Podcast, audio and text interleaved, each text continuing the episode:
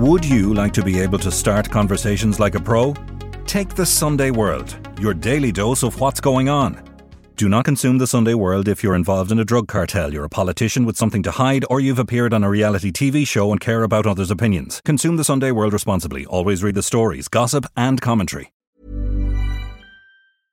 Hey, I'm Ryan Reynolds. At Mint Mobile, we like to do the opposite of what Big Wireless does. They charge you a lot, we charge you a little. So naturally, when they announced they'd be raising their prices due to inflation, we decided to deflate our prices due to not hating you. That's right. We're cutting the price of Mint Unlimited from $30 a month to just $15 a month. Give it a try at mintmobile.com slash switch. $45 upfront for three months plus taxes and fees. Promo for new customers for limited time. Unlimited more than 40 gigabytes per month. Slows. Full terms at mintmobile.com. If you thought the only way to get a more defined jawline with natural looking results was through surgery, think again. Juvederm Volux XC is a non surgical injectable gel filler that improves moderate to severe loss of jawline definition and can help you achieve natural looking results with little downtime. Even better, this improved definition lasts up to one year with optimal treatment. No maintenance required. Improve jawline definition for a smooth, sculpted look with Juvederm Volux XC. For important safety information and to find a licensed specialist, visit juvederm.com. That's J U V E D E R M.com. Not for people with severe allergic reactions, allergies to lidocaine, or the proteins used in Juvederm. Common side effects include injection site redness, swelling, pain, tenderness, firmness, lumps, bumps, bruising, discoloration, or itching. There's a risk of unintentional injection into a blood vessel, which can cause vision abnormalities, blindness, stroke, temporary scabs, or scarring. Talk to a licensed specialist to find out if it's right for you. No matter what the role is that you intend to play in a conspiracy or in a particular crime group, if you're one of our targets, you better be ready to go to prison. Nobody expected that in broad daylight there would be a murder. We target all levels. We will continue to target all levels. And I believe that nobody is beyond our reach. I'm Nicola Tallant, and you're listening to Crime World, a podcast about criminals, drugs, and the sins of the underworld in Ireland and across the globe. She started out as a rookie drug squad cop on the streets of Dublin's north inner city. When dealers like Tony Felloni, Roly Cronin, and Thomas the Boxer Mullen were heroin kingpins, pumping poison into their own neighbourhoods. Three decades on, Detective Chief Superintendent Angela Willis is the head of the Garda's Drug and Organised Crime Bureau. This week, on the fifth anniversary of the Regency Hotel attack, she tells me about guns, drugs, and the greed of gangland as Gardaí move in for the final takedown of the Kinahan mob. So, how do you dismantle a mafia? What has changed in the underworld since those first drug lords were brought to heel? And what is it like being a woman in a man's world? This is Crime World, a podcast from SundayWorld.com.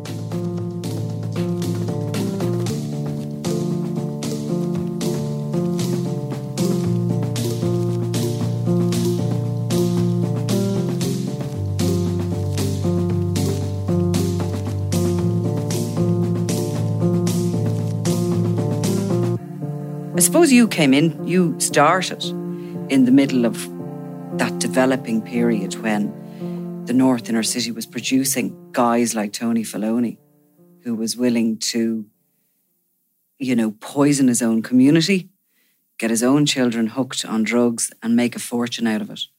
And you started off in Store Street, and at that point in the early 90s, there wasn't half as many people drug dealing at the time.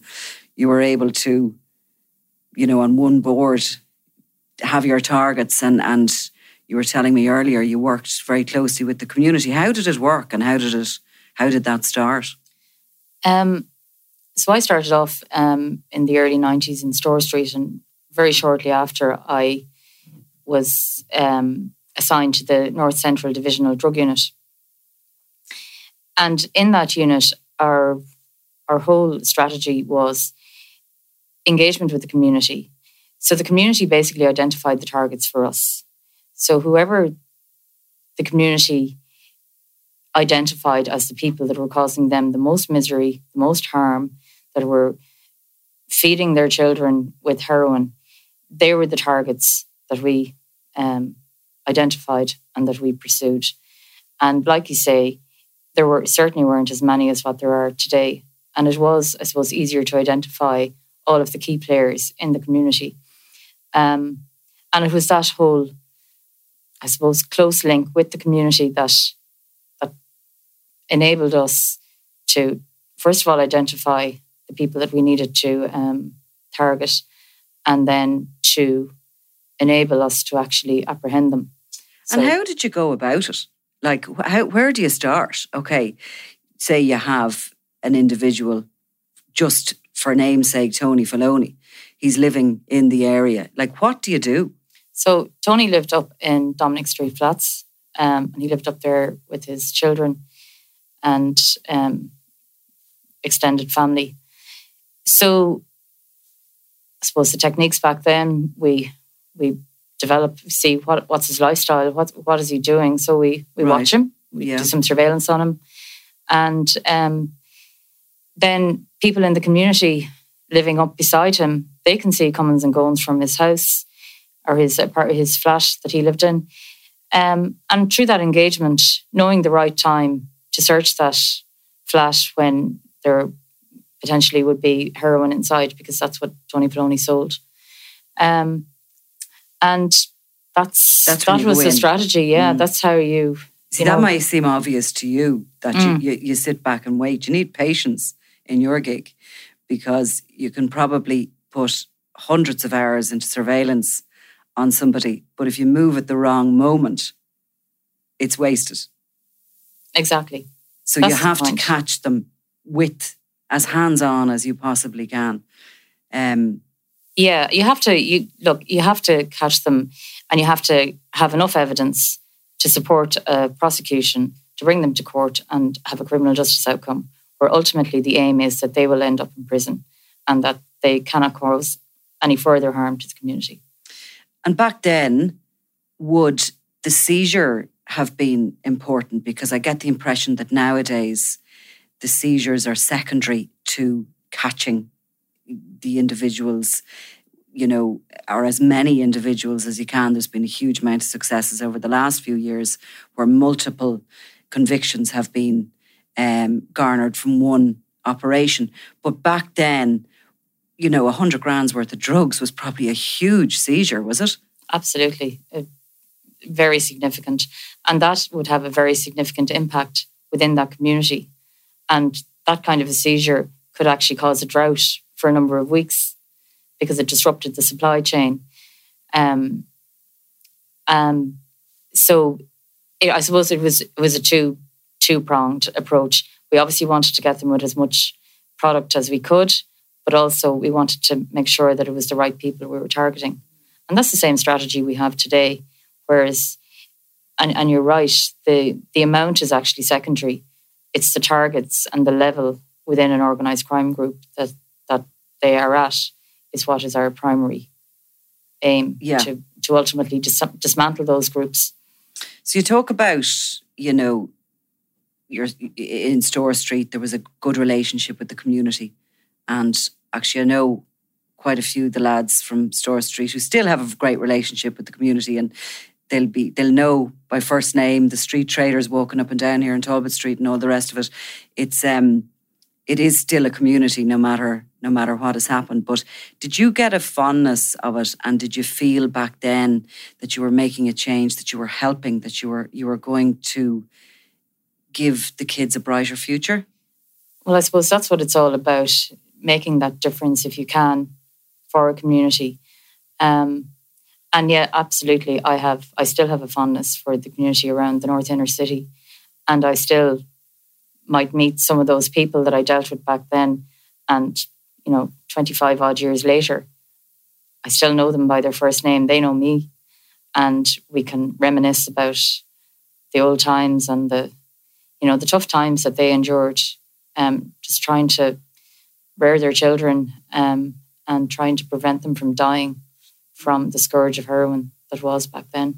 And did you feel, and was there a feeling that you were going to make the difference, that you were going to, did you ever feel you were going to crush it? Or did you know, even back then, that this thing was probably bigger than any of us and you could really just, you know, it's a bit like whack a mole, isn't it?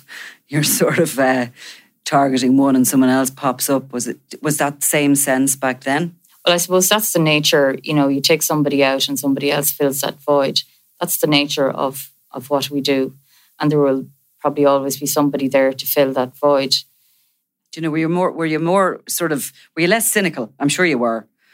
I suppose I was young. I I thought, you know, we can we can you know wipe this out. Yeah.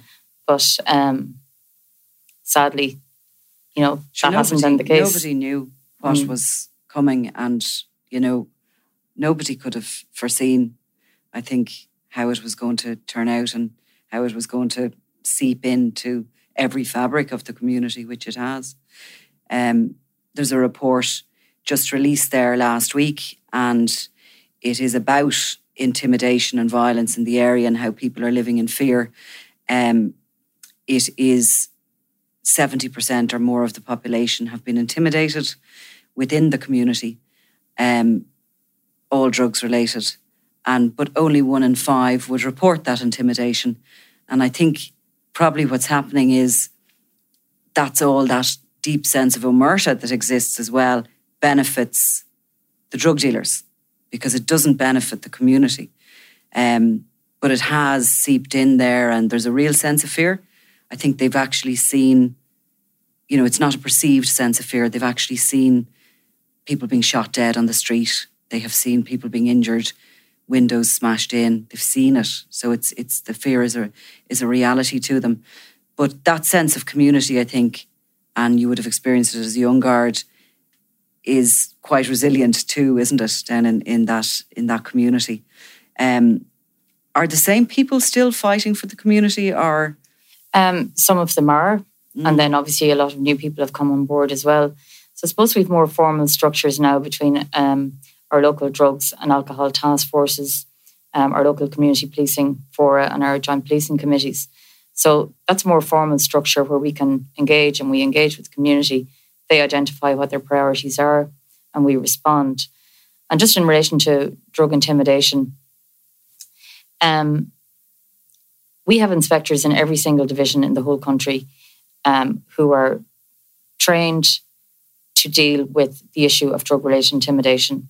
We work very closely with the National Family Support Network, and that's all part of the National Drugs and Alcohol Strategy, which is a health led um, uh, uh, approach to tackling um, the issue of drugs in the community. So those inspectors, um, and they're, all of them are identified on both the Garda website and on the National Family Support Network uh, website.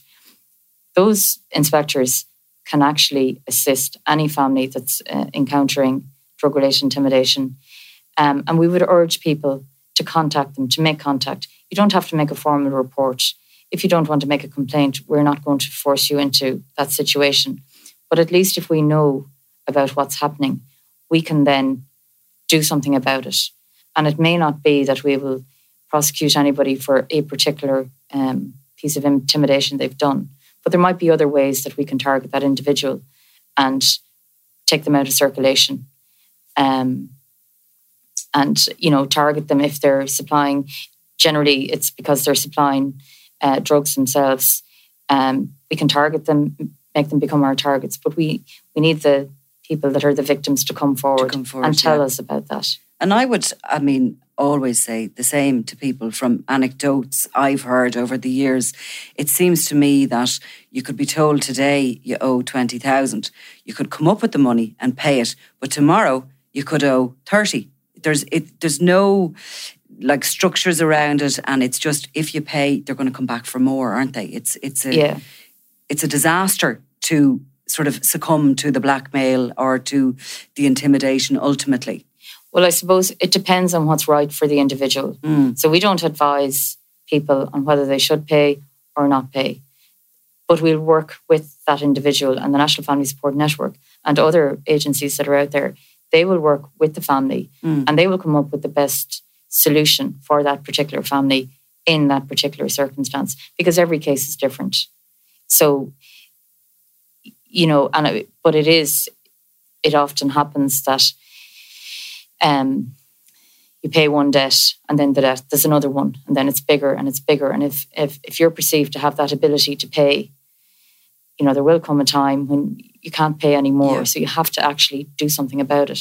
And that's why we would And urge seek people assistance, basically. seek assistance. Come, come, come forward, and we'll work with you, and we'll find a solution that's um, suitable for you, and that also deals with the issue that's there. You've obviously carried that sense of working with the community and the that whole sort of relationship with the local community through your entire career. You you believe in that. Absolutely, because I suppose we police for the community and with the consent of the community.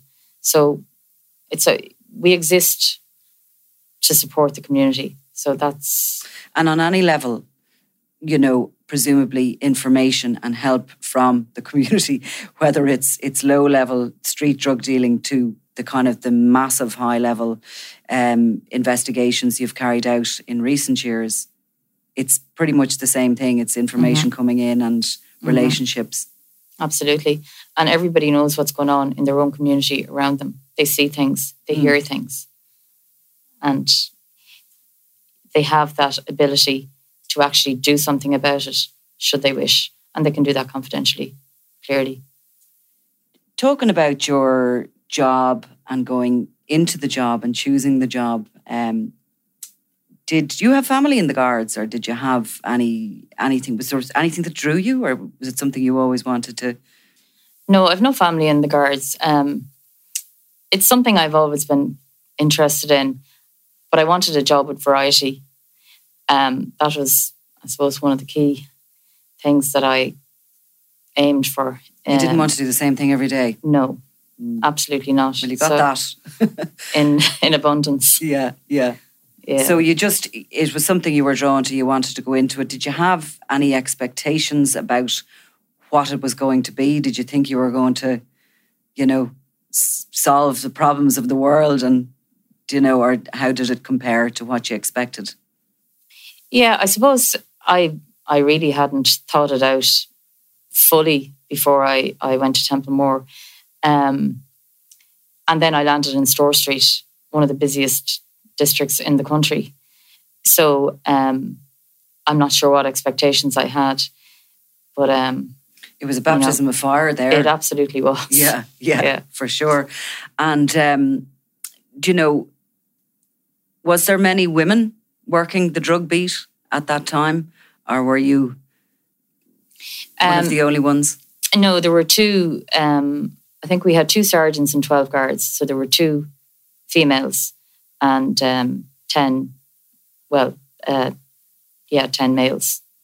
And uh, did that make a difference? Did you ever think of that? Did it ever come on your radar? Even No, it didn't really because you were part of the team. Yeah. So it didn't matter that you were the female on the team. You were you were part of the team, and I never felt that, you know, I was just there as a token or anything like that. It I was- always think that's nearly the individual, isn't it? Yeah. It's, it's how you feel yourself about Yeah. it. Whether you can, you know, if you're if you're working in a male-dominated world, sometimes somebody else has to point that out to you.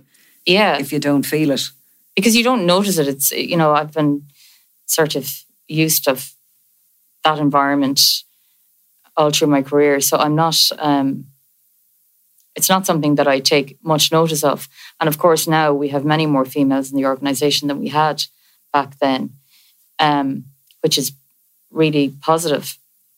And um, yeah, so it's it's it's not noticed. You know, it's it's not there to be noticed anymore. I suppose. That's and did the- you work undercover?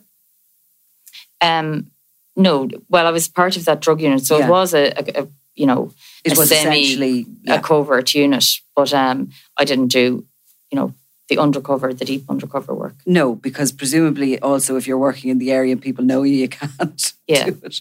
There's no sort of uh, false Yeah. glasses and trench coats going on. It's just the the, the old films.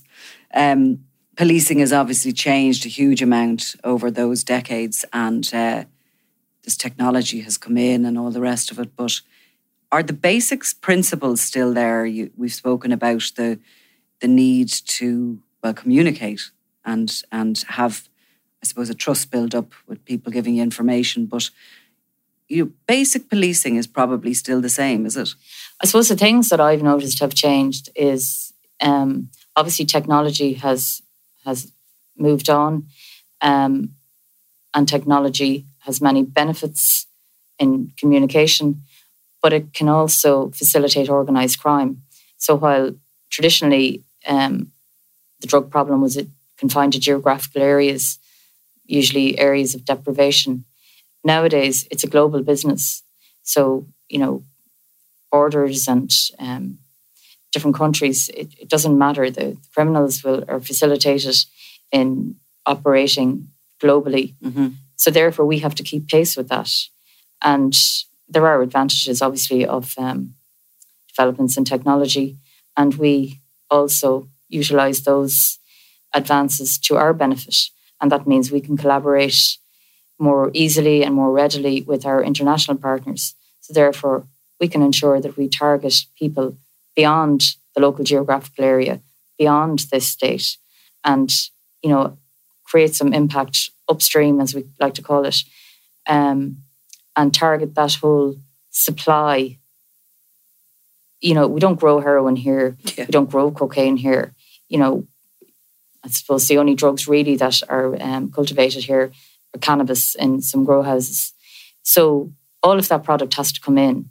Firearms have to come into the country. So therefore, that approach um, where we collaborate with you know our partners in the Police Service of Northern Ireland, um, with the National Crime Agency, and further afield, that ensures that we can keep pace, I suppose, with the developments that have arisen. And um, share your information, which has been absolutely very much part of the success of the last yeah. five years in particular and sharing that information in real time. You know, I'd say there isn't a day goes by that somebody in the Drugs and Organised Crime Bureau isn't on the phone to a partner in some other law enforcement entity somewhere in the world. Um, and that's that's how we how it has know, gone. So the job yeah. has basically become very global for you, whereas where you started, it was a small little sort of community of the North Inner City. While it still has the problems, your job has has become very much global. I mean, look, this week is going to be the fifth anniversary of the Regency hotel attack, the famed moment when that explosion of violence so publicly really put organised crime on the political map. We were in the middle of a general election at the time. And I think there was a sense of, for the first time, a lot of people started looking at that uh, Irish mafia, the Kinahan organisation, and how vast they had become. I know for me at the time, I wondered how, in the name of God, would you even start with it? It had just got so massive. It was in so many countries.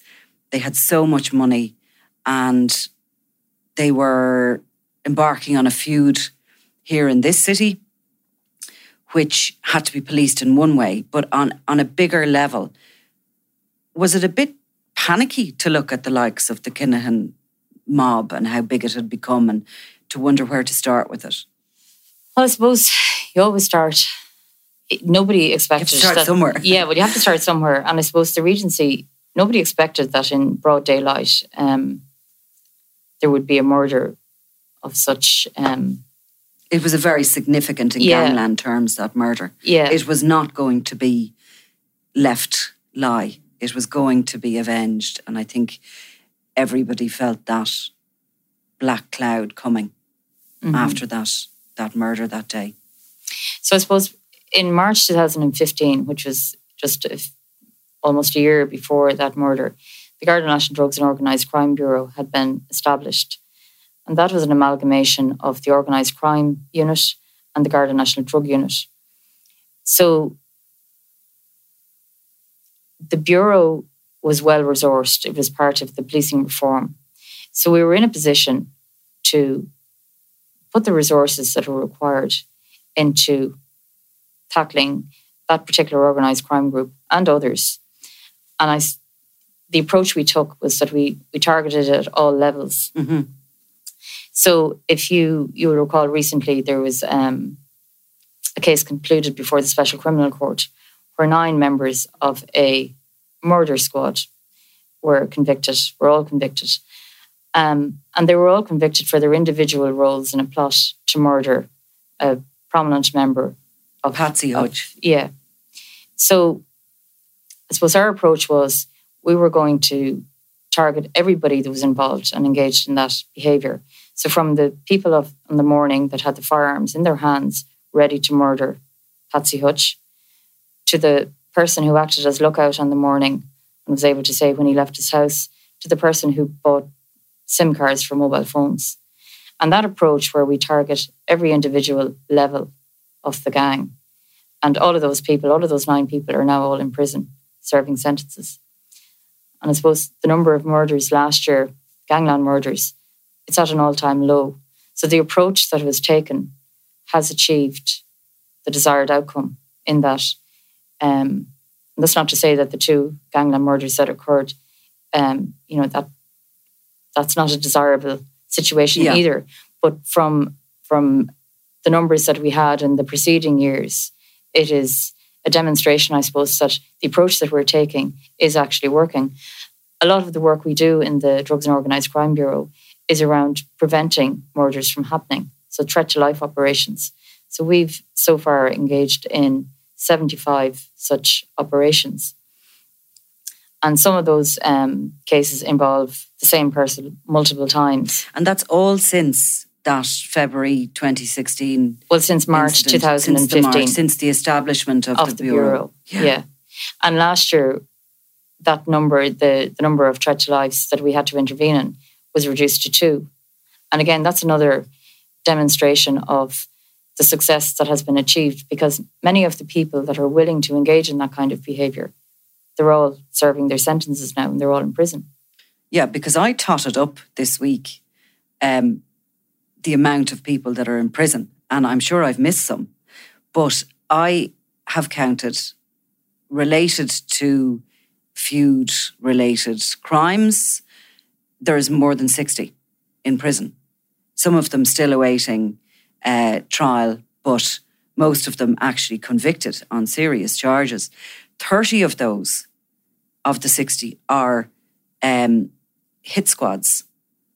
As you said, spotters, you know, every every every job basically within a hit squad has been targeted. And that um, operation you spoke about, where there was nine convictions, I think in the history of the Garda Síochána, it was probably one of the most expensive operations, but one of the most successful. And you are actually coming up with proper, you know, policing results from a thing like that. Um, when you sat down after the Regency, was the plan then to target the cell structures that made up the the mob and and was it as you say to go after everybody in the periphery Yes, and I suppose the strategy is to dissuade people from becoming involved in organised crime and demonstrating that no matter what the role is that you intend to play in a conspiracy or in a particular crime group, if you're one of our targets, you know, you better be ready to go to prison Mm. Because it doesn't matter what your role is, you're still contributing to the you know that that group can't operate without all of the component parts operating. Absolutely. And i Mm. think a measure as well of the the the quality of the investigation has been the amount of guilty pleas you've had because i have been in and out of courts over the last five years watching a few of them. And uh, you know sometimes it's all over because they're just coming out and they're not even going to to fight their case because the level of, of evidence is so good. And i suppose that's a testament to the people in the drugs and organized crime bureau and the caliber of people that are there and the ability that they have to put really good investigation files where they can present the evidence in a clear manner um, to put them together for the information of the dpp and ultimately for the information of the courts. And and as you point out because the evidence is so overwhelming in some cases that's why the guilty pleas um, arrive. Come in. Um, yeah. There's been comments made as well over the years about legislation. Some of it has been is being brought up to up to speed. Um, sentencing, all of that that's around it. Sometimes it's unfortunate when you stop somebody being killed that the guy who was going to do it gets a lesser sentence because they didn't get around to actually pulling the trigger. It seems um, they get off lighter, but that is is changing. Well, I suppose sentencing is a matter for the courts, and our job is to present the evidence Mm. and then leave the rest to the courts. Um, obviously, we would never want a murder to happen. So we've achieved our aim once we've prevented the murder, Mhm. and then the rest, as I say, is for for the judges to determine. So going back to those kind of figures because they are extraordinary, and the last five years has been an absolutely incredible time in policing in this country and in the history of the the Garda Síochána. Um, you know, there's a couple of individuals within that 60 who would be way up there, right up the top. One of them currently before the courts, and uh, Thomas Bomber Kavanagh, who has pleaded guilty in the UK, and his sentencing is just currently delayed because of COVID uh, restrictions. But nonetheless, he's facing a, a hefty, a hefty sentence. Um, people would wonder, and I don't know how much you can tell us about this, but that you know the others, the top end, those that are still abroad, perhaps those who've directed a lot of the crimes that have happened in this country. You know, can you say anything to us about? Are they still? Do they still remain under investigation? Are they still part of that original plan that was was was set up uh, when the bureau was developed? And can we hope to maybe see them before the courts? Well, as we we target all levels, we will continue to target all levels, and I believe that nobody is beyond our reach. Okay, so hopefully nobody will will slip away into the sunset, as sometimes it, it appears. But um, And again, I suppose that's the value of international collaboration, where we can, where our targets become targets of our partner agencies, and where their targets become our targets.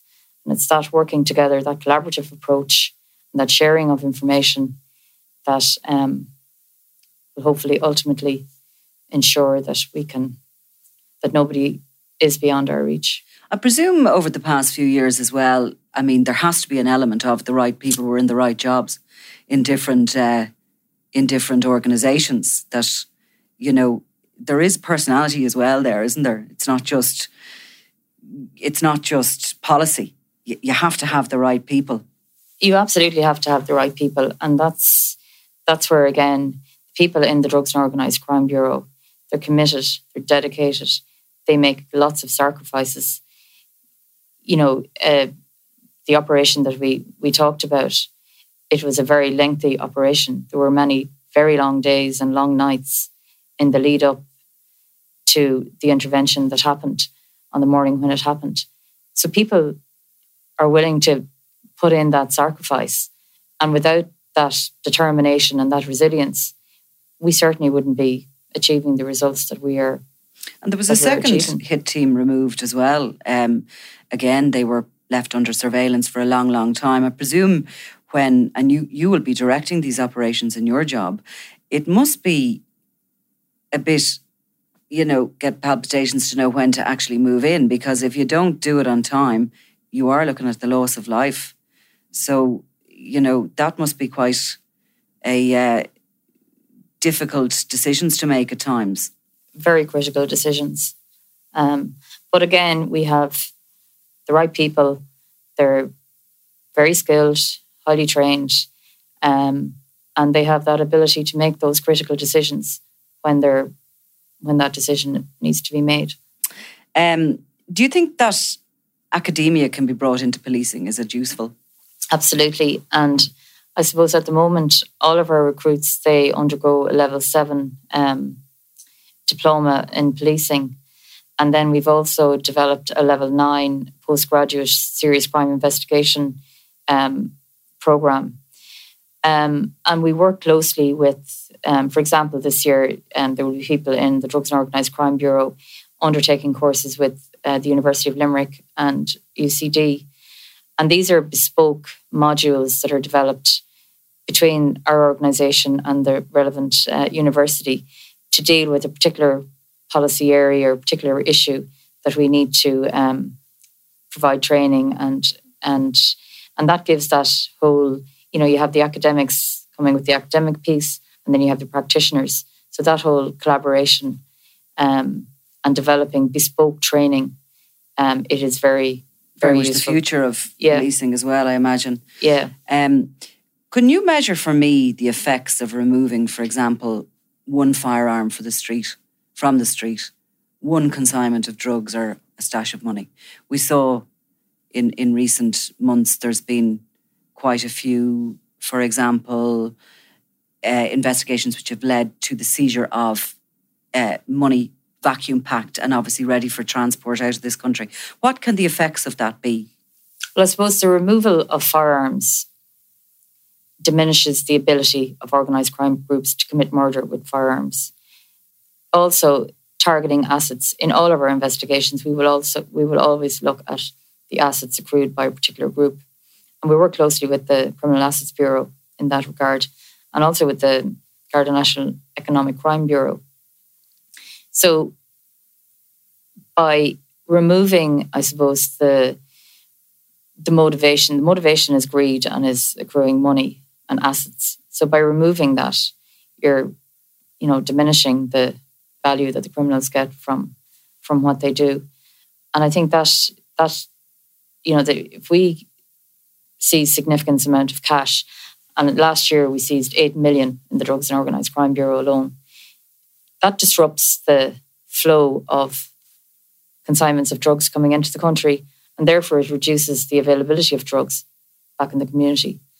So it has a Knock-on you know, effect. It has a knock-on effect. So it reduces their ability to go buy their next consignment. Exactly. They have problems, and then you know they'll they'll and obviously the firearms clearly Mm-hmm. each firearm could result in any amount of Murders. murders if if so desired. Mm-hmm. Um, you have seized a huge amount of firearms in the last few years, over hundred. I think we're at 133 at the moment. Um, Right. So last weekend we seized firearm and ammunition, and up to the end of 2020 we had 132 firearms of all various calibers of weapons, from machine guns to pistols to handguns. Um, Where are they coming from? They're all coming in uh, from abroad, Yeah, um, through the UK largely. So- potentially Yeah. some. and um, you know has Brexit. It's a bit too early to say. Has that disrupted a little bit of their their transport in the same way it has the certain stuff on the supermarket shelves? I suppose, as you say, it is a bit early to say what the full impact of um, Brexit is.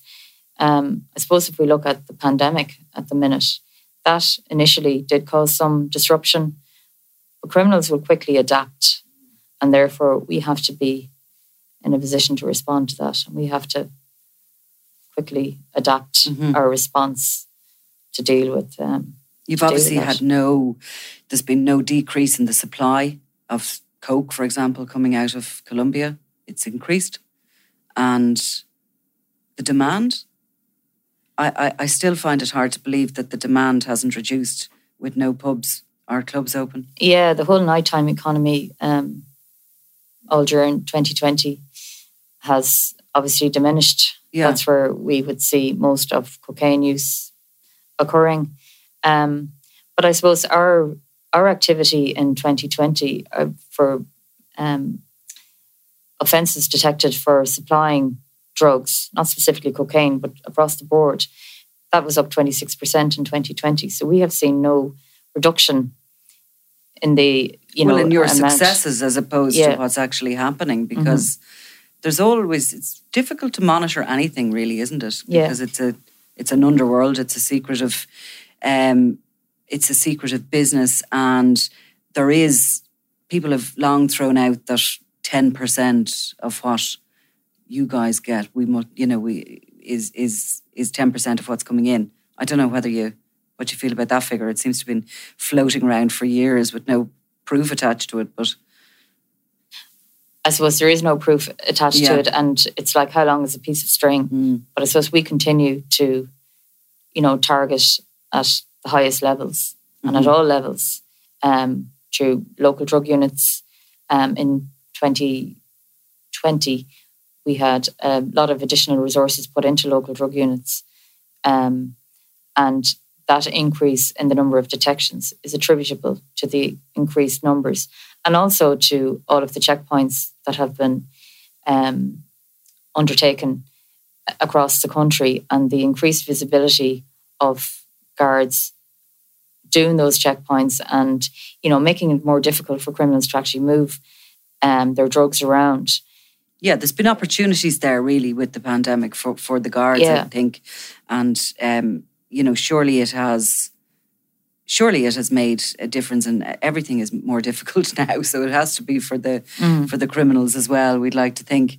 Um, do you do you still have meetings and conversations with victims and their families? Do you still are you you know are you gone too high now that you're not you're not in touch with the community anymore, or do you still have? No, we still engage um, with the community and with support groups that support the communities. Um, and I'm still very, you know, aware and very conscious of the different difficulties that exist in, in various communities.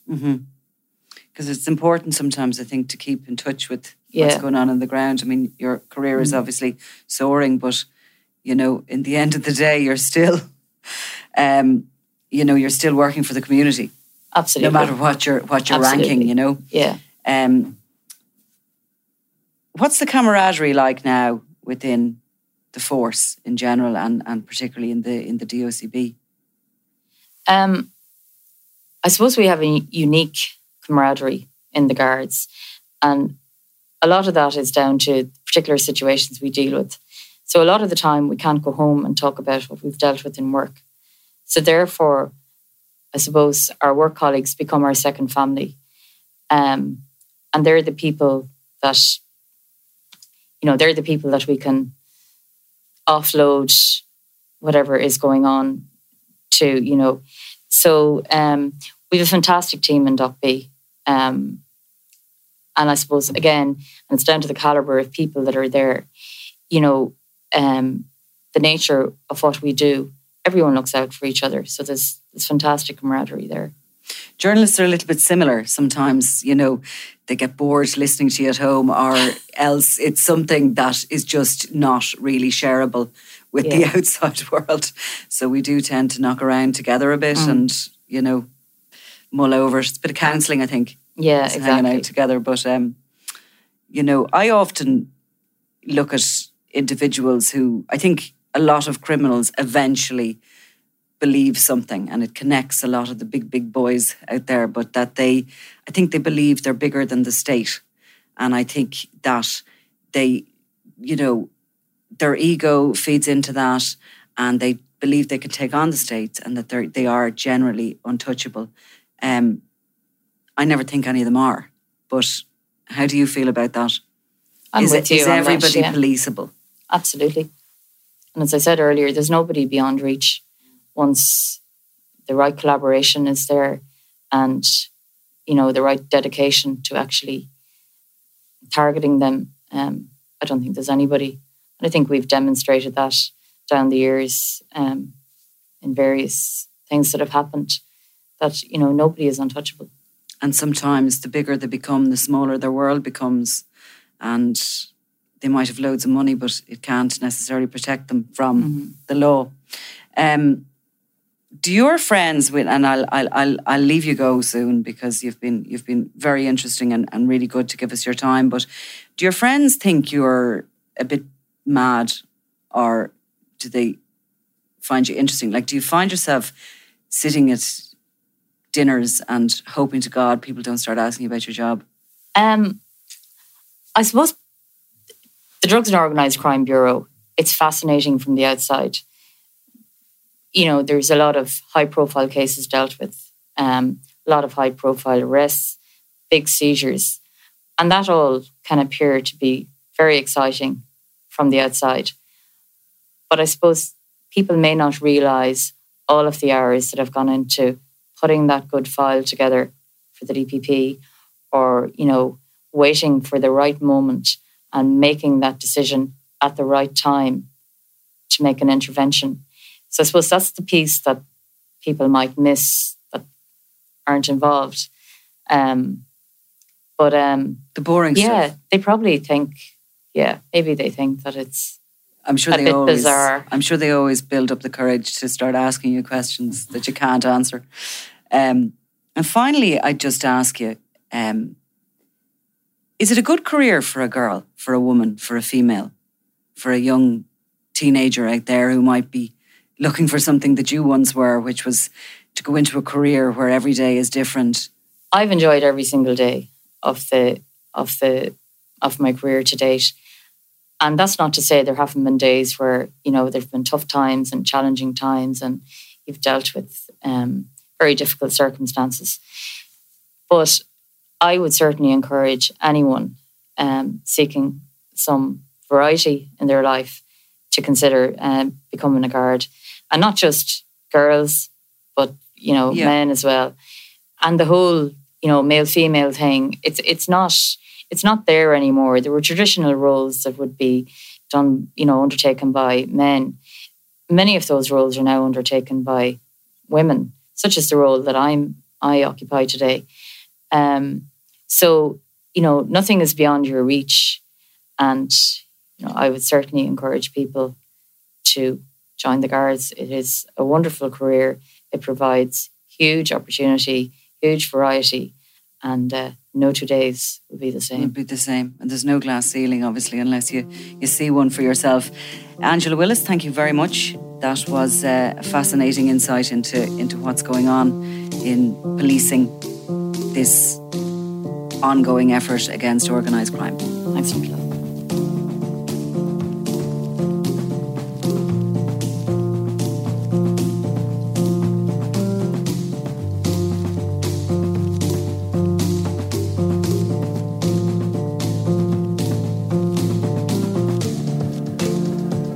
SundayWorld.com, this is Crime World, produced by Ian Mullaney. Available online and on all podcast platforms. If you enjoyed this podcast, please leave us a review. And if you want to get in touch, check out our Facebook page, Crime World with Nicola Tallant.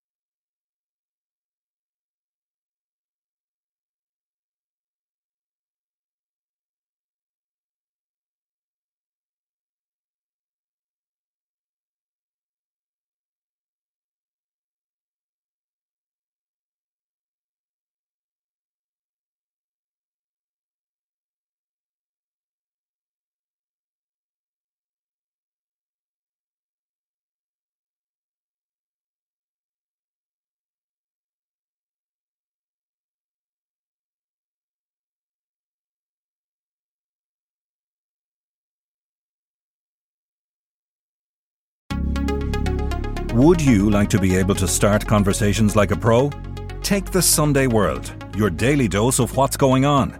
Do not consume the Sunday World if you're involved in a drug cartel, you're a politician with something to hide, or you've appeared on a reality TV show and care about others' opinions. Consume the Sunday World responsibly. Always read the stories, gossip, and commentary.